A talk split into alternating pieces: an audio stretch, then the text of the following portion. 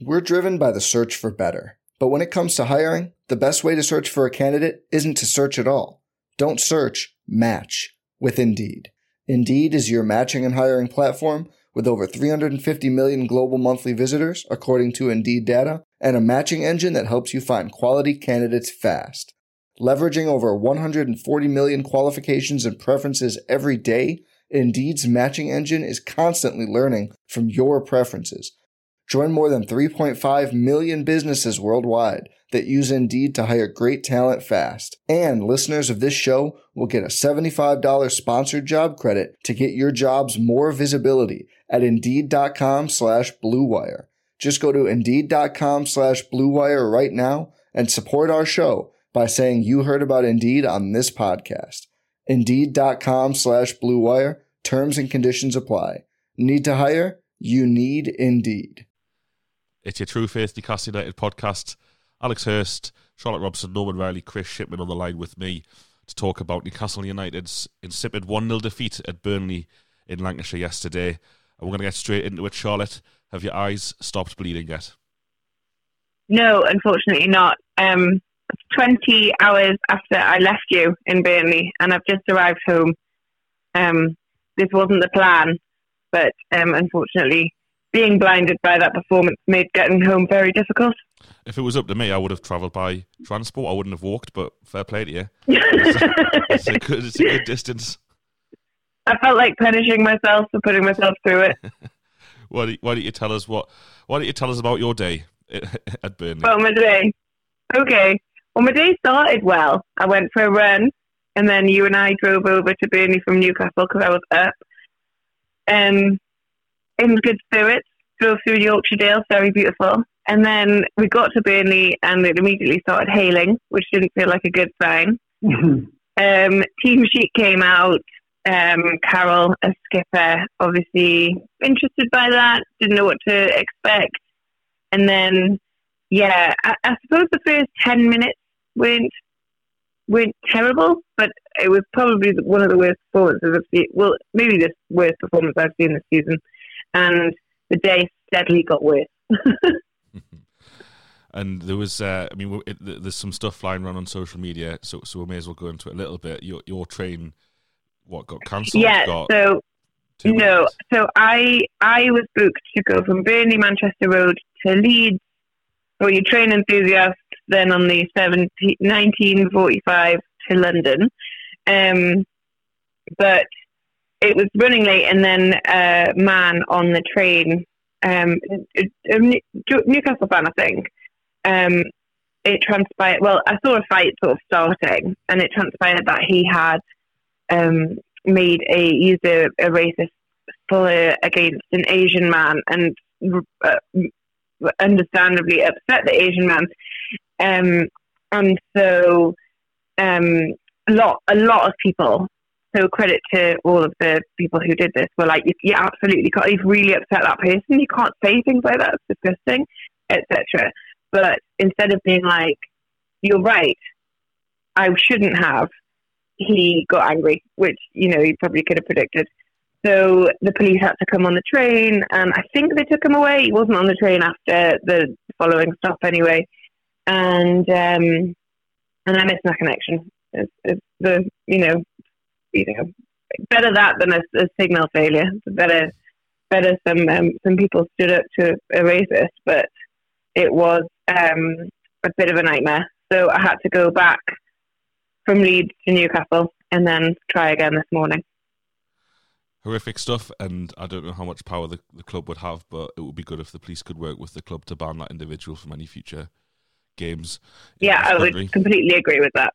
So that shit and a, and a terrible end for you and the other people on that train, particularly the, the victim, to a pretty bad day. And that's what we're going to get into in this podcast. The bad day. I mean, the best the best part of yesterday for me was the drive there and the drive back. that was literally it. And although you say that the hail um, signaled a pretty bad day, I, you know, something as as natural and beautiful and powerful like weather was far more entertaining to me than the absolute horror show, the man-made horror show that was served up on that football pitch by both sides. Like, I'm absolutely disgusted by what I saw, and I'm going to try and scale back a little bit because I was fairly hyperbolic last night. It was one of the worst. I, I think it's the worst game of football I've ever been to, and like you guys on the line with me, and like all of you listen, we've all been to some bad ones.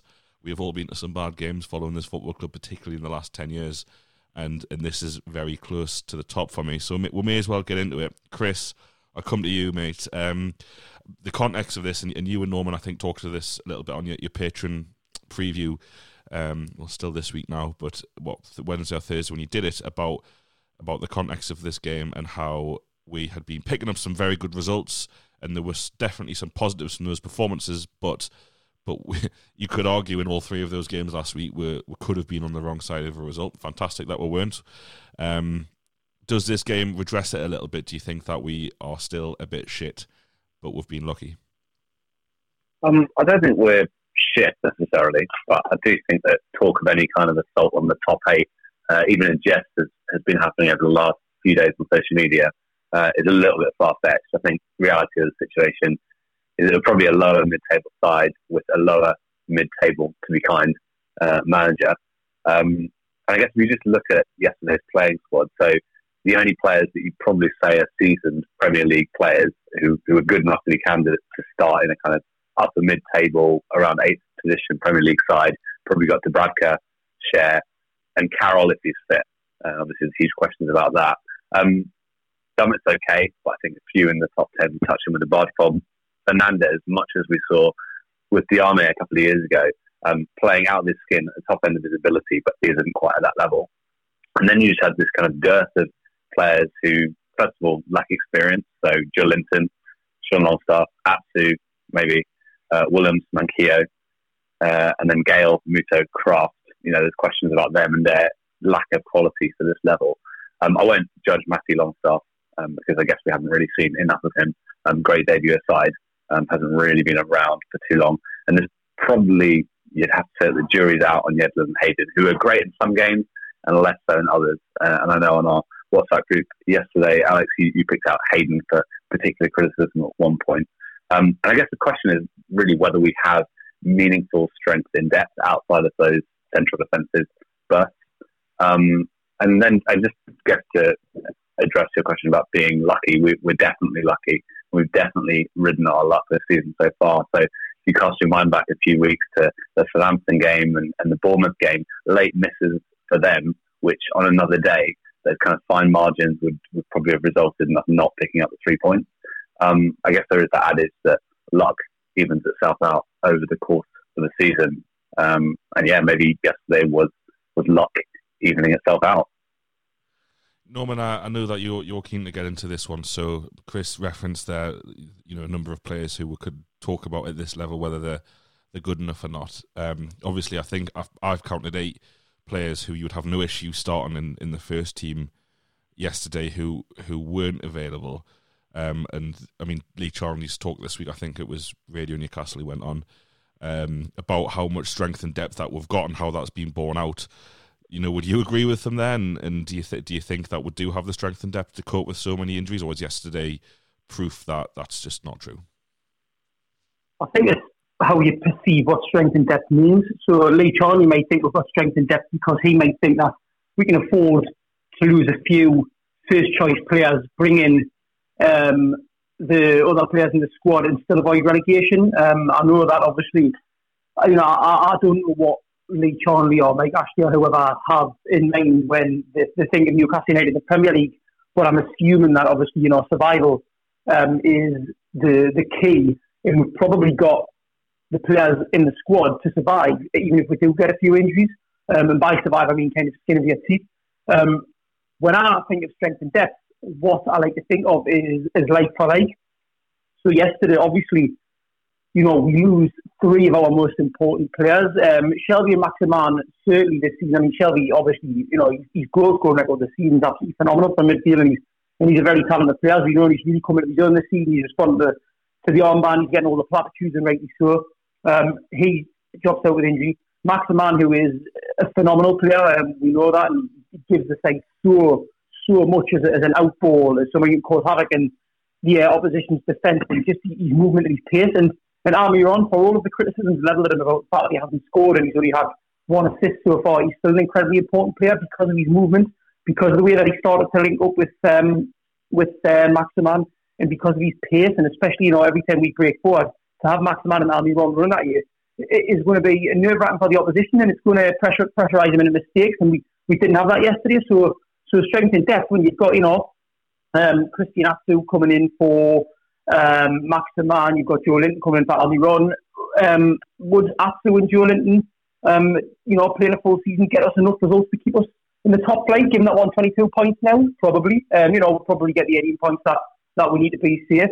But if we actually wanted to maintain any kind of challenge for the top 10, we need players coming in to replace the, the those players like Maximin and who are, who are equally or almost as good. And unfortunately, the gap between Christian Atsu, let's say, who I love for his endeavour. I love him as a Newcastle player. He's been fantastic, you know. But in terms of the gap between, let's see, him and Maximin and ability, it's a huge gap.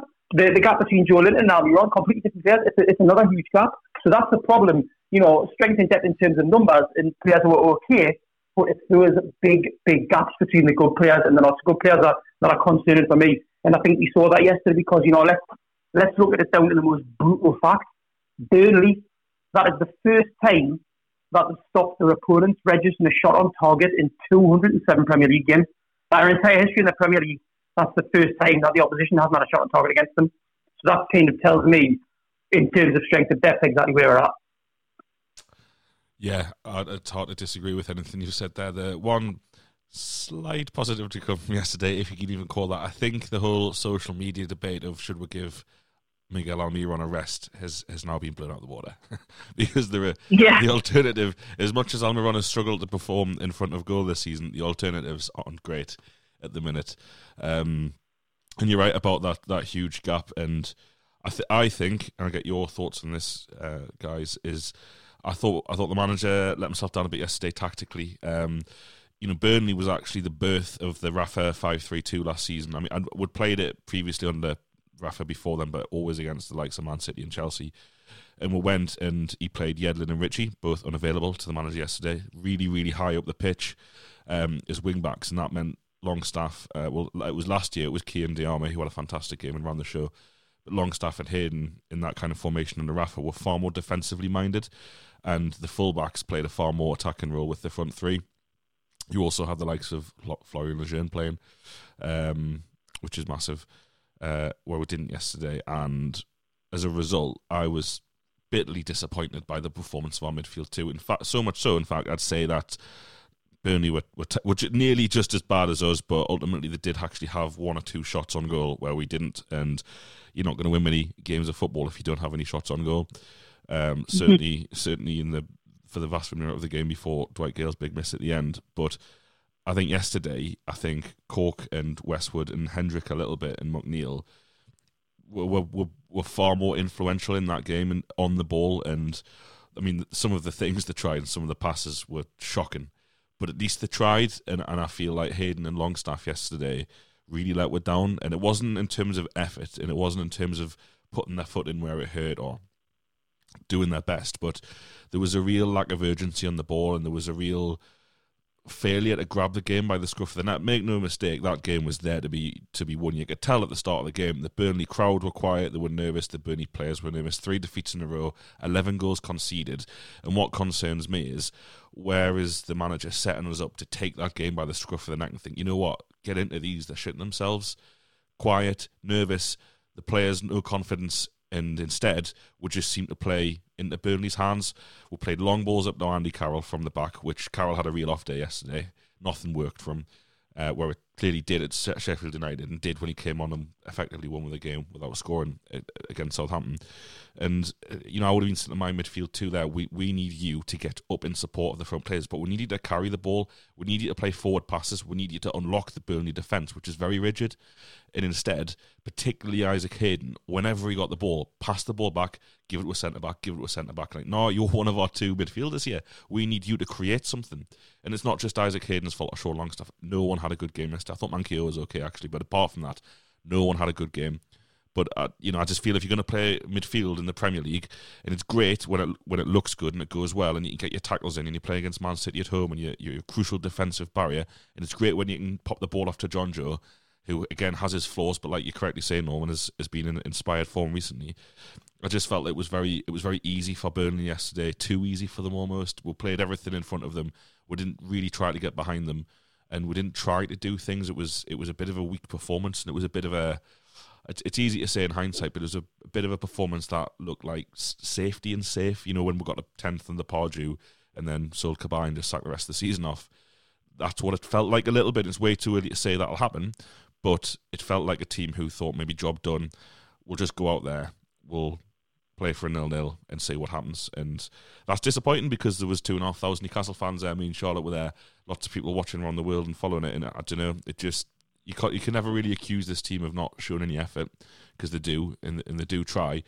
But there, there, was there was too little going on upstairs. You know, for example, Paul Dummett's playing ahead of Florian Lejeune at the minute in that left centre back slot, and Florian Lejeune's been out for a long time, and Paul Dummett's been doing fine. You know, he hasn't been doing anything to suggest that he should be dropped. Particularly, I would always play your best team, but there was times yesterday where Burnley very very clearly, whenever Shara Fernandez had the ball near the halfway line, they would press them, and they would leave Paul Dummett unmarked, so the ball would be recycled, even if we were near the edge of the Burnley penalty area. On the rare occasion we were, the ball would be recycled back to Hayden. And yes, there was probably very little movement going on ahead of him, or very few options, but he would go back to Shaw Fernandez, who would go back to Paul Dummett, who would go back to the keeper, and then Burnley have got what they want a long ball to contest.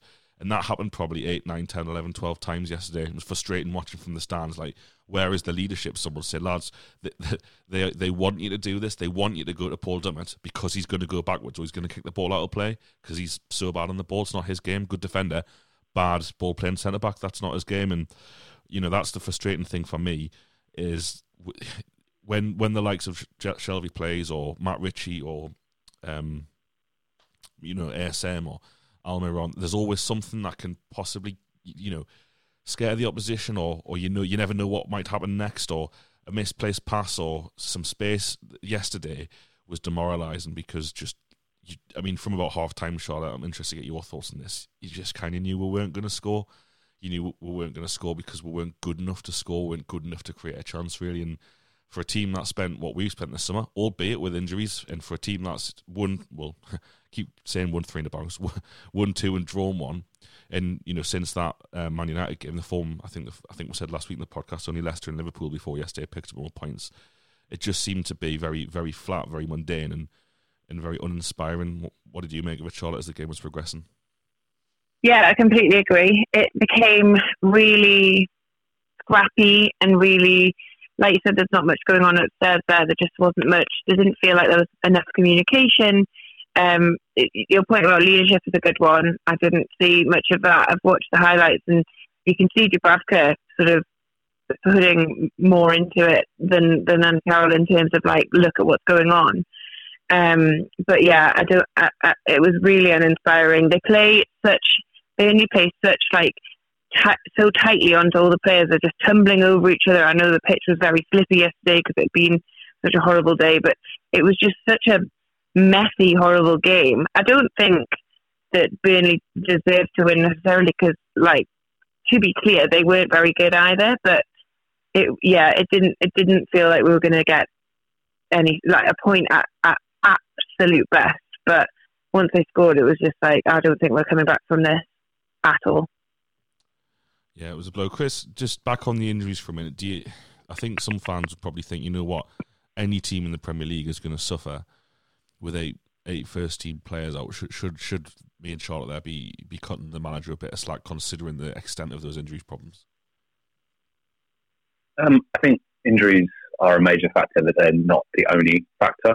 Um, you know, Bruce and the late um, substitutions that he made uh, and just general lack of leadership were an issue. But yeah, I think injuries are, are major. And as Norman referenced, losing you know, three of our most creative players, two of whom are in very good form, ASM and Shelvey, and then Almiron, who even in the squad on any day causes defensive uh, problems. You know that that's going to impact any side, and we're not in that kind of top four five bracket where we have that number of creative players to compensate for that.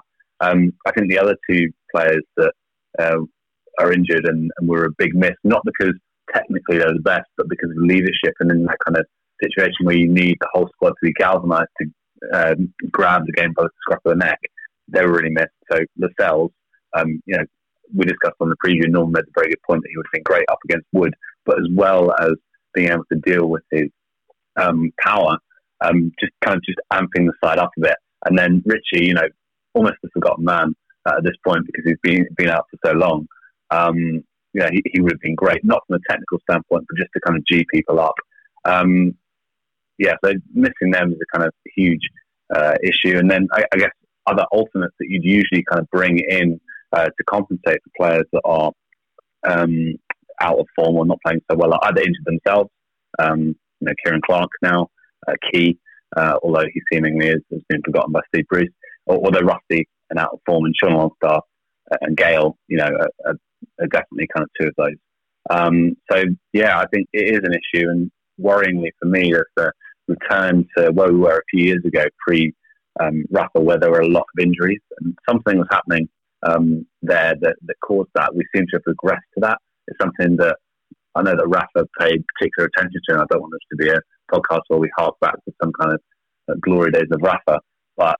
he, he did resolve that, and something is not quite right.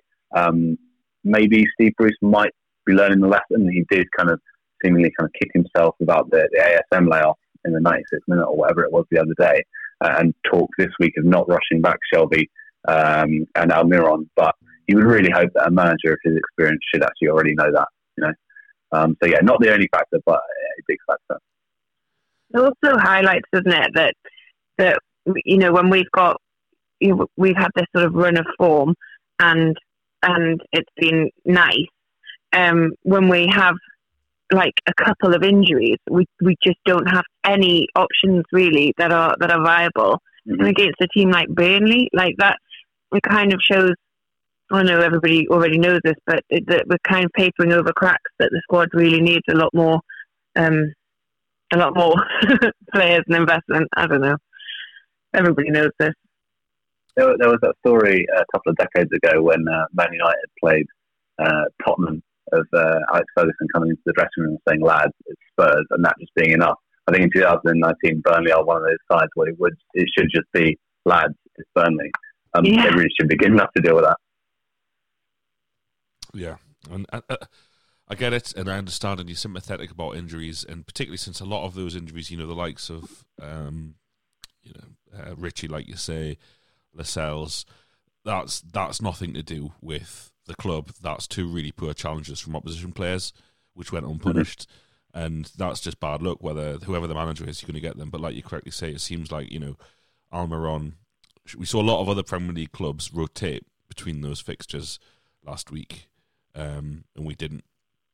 And I understand why we didn't, but then three three of the, the three best players really in the team, from an attacking point of view, uh, weren't fit and weren't available, and we've, we've paid the price the caveat to that is even when we seem to have had everyone fit, we still ain't been great. So it's not like under Pardew, I think it was a little bit like, well, when Loic Remy's back, we'll be fine, or when this player's back, we'll be fine. Rarely turned out that way, but that was always the the preconception because we had so many. I mean, I may as well run through them now. It's it's Clark, Lascelles, Matt Ritchie, Yedlin, so a whole back four um, missing. Then Shelvey, Ki uh, makes it six, and then who was Almiron, ASM. Yeah, that completes the eight. Norman, uh, once again, criticisms of Steve Bruce's subs yesterday. We saw Muto for the first time in a long time, and it, it, it did feel a little bit like, right, just get all the forwards on, chasing a goal. He also took off Willems and Atsu in that pursuit, two players who you'd think would be capable of providing some service to the strikers. Your thoughts on, on on on this kind of tactical debate about him. We have praised him in recent weeks for some slight tactical tweaks that have worked. Uh, also, keen to get your thoughts on Joelinton on the left as well yesterday. So, so what kind of game did Steve Bruce have for you? The substitutions were um, were poor. There's no two ways about it. Um, you mentioned Willems also going off because they, you know, the two players could potentially create something for for pretty much a direct forward. Um, having quite a lot of boards on the pitch, but literally nobody to provide any kind of bullets for them. Um, personally, what I would, what I would have liked to have seen was the moment the moment that Wood scored that goal, I would have liked to have seen Dummett hooked and Lejeune put on because obviously at that point we're one 0 down, we need to create something going forward. And without Shelvey on the side, we've got nobody who can do any kind of probing from from deep on the pitch. Florian Lejeune would have done that, and also it would have given him half an hour on the pitch. Um, that, that was my first kind of thought. Um, and you know, bringing Muto on for ten minutes, like well, literally, what's the point? This is a player who right barely well. plays. on the right. Yeah, on the right. I mean, yeah, he barely plays. In fact, if you you know, if you're going to bring on a centre forward who really plays for ten minutes, then bring them on as a centre forward for that ten minutes. Um, because you know there there might be a bobble in the box. The, the, the rule is just to try and get on the end of something if something transpires. Um, but actually get that player who's really rusty, who is a centre forward, to try and create things from the right. I, I can't see the logic in it. Um, you know, the, I suppose the only logic I can't see is, is pace. Muto has a lot of pace, um, but then again, so does Christian Atsu, and, and Christian Atsu is a, you know, he's a kind of, he really is an out and out winger to a, to a certain extent, I would say. So I am massively disappointed, and I think, um, you know, as I say, uh, you could even argue, despite the fact that Manquillo, I thought, was probably one of the better performances, as you say, sort of 25 minutes to go, it might, may well have been worth bringing Yedlin on as well. So I think I would have liked to see him probably, you know, just, just for his, his pace and getting him behind their fullbacks. Because, you know, you look at their fullbacks, um, Bobs and Pieters, there was zero pace there. And without Maximin and Almiron, that's, you know, th- that's what we needed. We needed pace on the pitch. And, and Yedlin, I think, may have offered that was sort of 25 minutes to go. Um, Whereas Muto, yes, he's got pace, but he's a centre forward, not a winger. Um, so I get disappointed with that. Um, and I don't know, mate. As, as daft as this might sound, even if you're going to leave Dummett on the pitch, I think that I think there might be an argument for actually putting Lejeune on, um, taking off Hayden, who was on an absolute nightmare, and shifting Schär to a defensive midfield position. Now I know I've seen Schär play defensive midfield before. I think it was against Forest last season, and he was awful. But that was early on in his kind of Newcastle career, and I think given how utterly lackadaisical and lacking creativity we were yesterday, you know, it was it was it was something worth risking. Like just bring on Lejeune, possibly push Schär up in the middle, and you know, um, bring on Yedlin. But that didn't happen, and, and we made substitutions were made, and they literally made absolutely zero difference. Um, in fact, if anything, Burnley found it a lot easier to to cope with after that. I think. Yeah, Charlotte, when we were at the game, it was a boisterous away end at the start. It was really kind of positive. People, you know, it's last away game before Christmas. People had had Mhm. lots to lots to drink. Um, I think there's a real chance missed there for the manager, and I'm sure you know he he's as angry as we are about all of this. Had a bit of a go at the ref after the game, which I thought was a bit unnecessary. Don't get me wrong, the ref was absolutely shocking, but he was terrible for for both teams, in my opinion. Um, you know, at the start of the game when he walked across the pitch, he got a really good ovation for the first time this season. And He did a little wave. but instead of like a big wave, he did the kind of wave that you would give to a car when you're crossing the road and the car stopped to let you pass. and you stick your hand out. It was like, all right, cheers, lads. Cheers, Uh, mate. yeah, but um, you know, do you like where where do you think we are, Charlotte? Do you think that? Do you think it's going to be a season like this? We've talked about it before on this podcast. Is it going to be?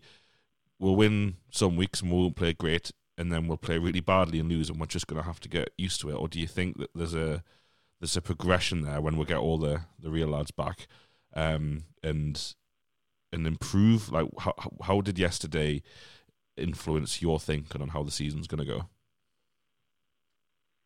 Um, I'm going to try and not be super negative. That's my goal now. Um, but I did sort of feel like it.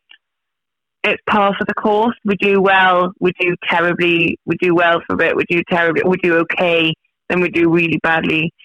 And I guess in terms of the season as a whole and yesterday's performance and result, I think I think that that it um I think God, I'm trying to be positive. We'll be I think we'll be okay. I know a lot of people still think uh, and that we will be, you know, above or in that relegation zone for the rest of the season. I think we'll be okay, but um it just highlighted how much we need those key players, Jonjo Shelvey on his co- or on his on his previous current form, I guess that's the right way to say it. Um, ASM, Almiron. Um, I, I'd like to say if we could look at it, look at January transfer, but I know that that's sort of the pipe dream that that we could only improve on on sort of their performances and bring in somebody to support that. But um, oh, it's really hard because I want to be really positive, but yesterday was so bad that I that I that I can't be. Um, I think I think our season's just going to be like this. I think it's going to be a couple of okay or good games, and then a really dire performance because it's that's where well, we were at Christmas, and that's how it's been. I don't think it's going to change. Chris, Chris, do you think that it's still all about just staying up? We've got a seven-point cushion to the relegation zone at the minute. Great to see Aston Villa down there. Um, Southampton as well. Good result for Norwich yesterday. But uh, do, do you still think that whatever happens this season, we can talk about context and top tens? And you mentioned, you know, assaults on the top eight earlier has been a bit far fetched. Do you think that whatever happens this year, it's still fundamentally about staying up, or do you think that we, we as the fan base should expect more from this this squad and this manager? I mean, I think we should be expecting more from not just the manager, not just the players, but the club. Um, I don't think it should all be about staying up. I know in the summer that that was the uh, you know the focus drastically shifted towards that position, understandably, uh, given the absolute nightmare of a summer that we had. But staying up should ever only be the first staging post on uh, on a more progressive um, move up the league. Um, I, I don't see any reason why we can't get between kind of ninth and 12th, 13th. That you know that should be possible. We have good players. The investment over the summer, some of it placed well, some of it maybe not so at this point, but a lot of money was spent. Um, and yeah, I, I, don't think it's too much to ask that we we hope and want more than just you know just squeaking through and, and being in the league the next year. I totally agree with that. I think that's if you're going to spend the kind of money we spent in the summer, which was which is good, and we should be spending more of that money this January, uh, particularly, I think there was money left over. Plus, there's a lovely old 30 million quid from a certain Spanish forward, who, by the way, were missed massively yesterday because it was pretty clear that we just had no one to. You know, I was talking about the midfield earlier. Perez was basically that link uh, last season between Hayden and Longstaff, particularly, and then uh, Rondon and um, Almiron when we were at our best. But Norman, I think I'm going to leave the last word uh, to you on this one.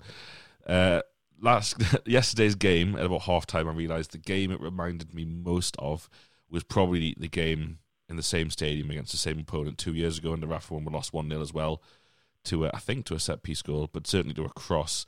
Um, we'll play Palace next week, mate, um, which again, in terms of fixtures, since we've gained promotion again to the Premier League, have been dire. We'll then have Man United um, away Everton at home and a resurgent Everton at home, by the way. They're currently winning Old Trafford. Um, and Leicester at home, which looks like a really hard game. Looking at those four fixtures, mate, just can you give us a little bit of a prediction of what, what you think will happen and what would be an acceptable return from those games? this Newcastle side is very, very difficult because we, you know, we, mentioned before um, what kind of side they are, and, and I think I think I said a couple of months ago that, that, that, that this is what it's going to be like at Newcastle. I think we're going to pick up points in the matches that we really just don't expect to get anything from, and we're going to like blow out with absolutely zero effort against sides that we, we think we've got a chance against. I.e., uh, yesterday, you know, we, we look at it, look at the games prior to that. Sheffield United away, did I expect to get anything from that? No, I didn't. Man City at home, didn't expect to get a thing from that as well. Southampton at home, you'd like to think we'd get the, the three points, but we're picking up points, as I say, um, unexpectedly. So th- those four games, you know, we're, we're, the kind of side who we could blow it against now. We'll blow it against Palace at home and then get something against uh, get something against Leicester and Everton. And that, that, that's exactly what we're like. Um, really tough games on paper. Yes, Palace on paper. Should we beat them at home? Yes, we should because they're not a very good side. Um, you know, Hodgson sets them up as an away side in every, in every single game they play, so they can't be dangerous. But it's the kind of game that obviously we should be looking to win. Um, Everton at home, as you say, they're resurging. By that point, they would have had what another two fixtures, so maybe that kind of initial buzz of not having Silva anymore, having Ferguson might have dampened ever so slightly. Hopefully, we'll go four games unbeaten before the playoffs, and we'll be due defeat. We'll get it a bit like Sheffield United, um, and obviously um. Uh, again, you don't know how we're going to perform. You don't know how they're going to perform. Look what they've been, they've been great lately, and all of a sudden that you know that, that's going on goals at home against um, against Everton. So it, it's just really tough to see in It it's a bit, it's kind of a bit like um, a bit like it was on certain occasions under Pardew. You, you just you, you almost think out of these four games, we could come out of them with one point, and we could come out with seven. I look at the games and I think Palace that should be three points normally. Everton at home that should be just a point. Let's say four point. Uh, Leicester at home. Oh, I mean that could go anywhere, but let's say four four or five points uh, would actually be all right. Um, but given the inconsistencies in the side, we're capable of getting one point or capable of getting seven. So the answer is I haven't got a fucking clue, mate. There you go. well, one thing's mm-hmm. for sure, we're going to have to check to get anything like that high haul of points. We're going to have to do something which we haven't done this season. That's win a game without St Maximin in the side, uh, which mm. which which looks uh, looks a long way off at the minute. And yeah, I mean, there's, there's no point getting too down. I, I, certainly wasn't happy when I was driving home yesterday. I'm sure Charlotte, you weren't happy when you were getting home this morning from the same game. No. Um, but yeah, you know, like you, we are, we will play badly again this season. We will lose games again this season. I suppose it's a, it's as much about the response to that, and we'll, we will have a, a, full Crystal Palace preview this week uh, for for patrons. Um, amongst plenty of other shows.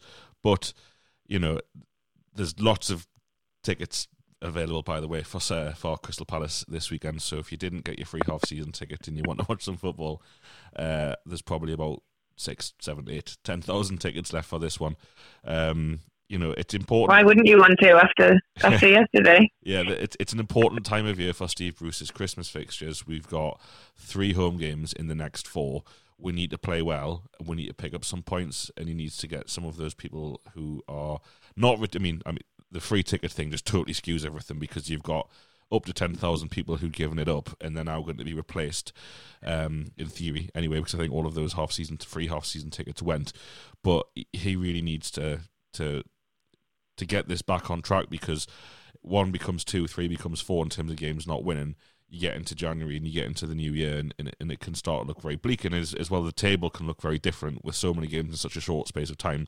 That yeah. seven point lead evaporates and the pressure's on, and then you do have players coming back from injury that you need, but they're coming into a team that's desperate. And hopefully, none of this will happen. Hopefully, we'll we'll beat Crystal Palace. We can still play rubbish again. It's fine, but we, we'll prove it and be rubbish and win.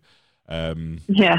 Next Saturday, and then you know we're head to Manchester United, who are not unbeatable this season uh, as we proved when we played them at our place. Um, so all to play for. I think that's that's everything for today, though. I really appreciate you three joining me, and thanks to everybody for listening uh, to the True Faith podcast. We will be back, I think, next Sunday. I'm going to try and get it done next Sunday um, for the debrief of the Crystal Palace game. Like I said earlier, you can catch a lot more from us four and the other True Faith podcasters on our Patreon page, where uh, a few hundred people pay about seven quid a month for five to seven shows per week on Newcastle United. Uh, you know, lots going on this week, lots to talk about. So join us there, and thanks for listening.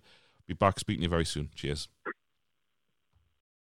For the ones who work hard to ensure their crew can always go the extra mile, and the ones who get in early so everyone can go home on time, there's Grainger, offering professional grade supplies backed by product experts, so you can quickly and easily find what you need. Plus you can count on access to a committed team ready to go the extra mile for you. Call, clickgrainger.com, or just stop by. Grainger, for the ones who get it done.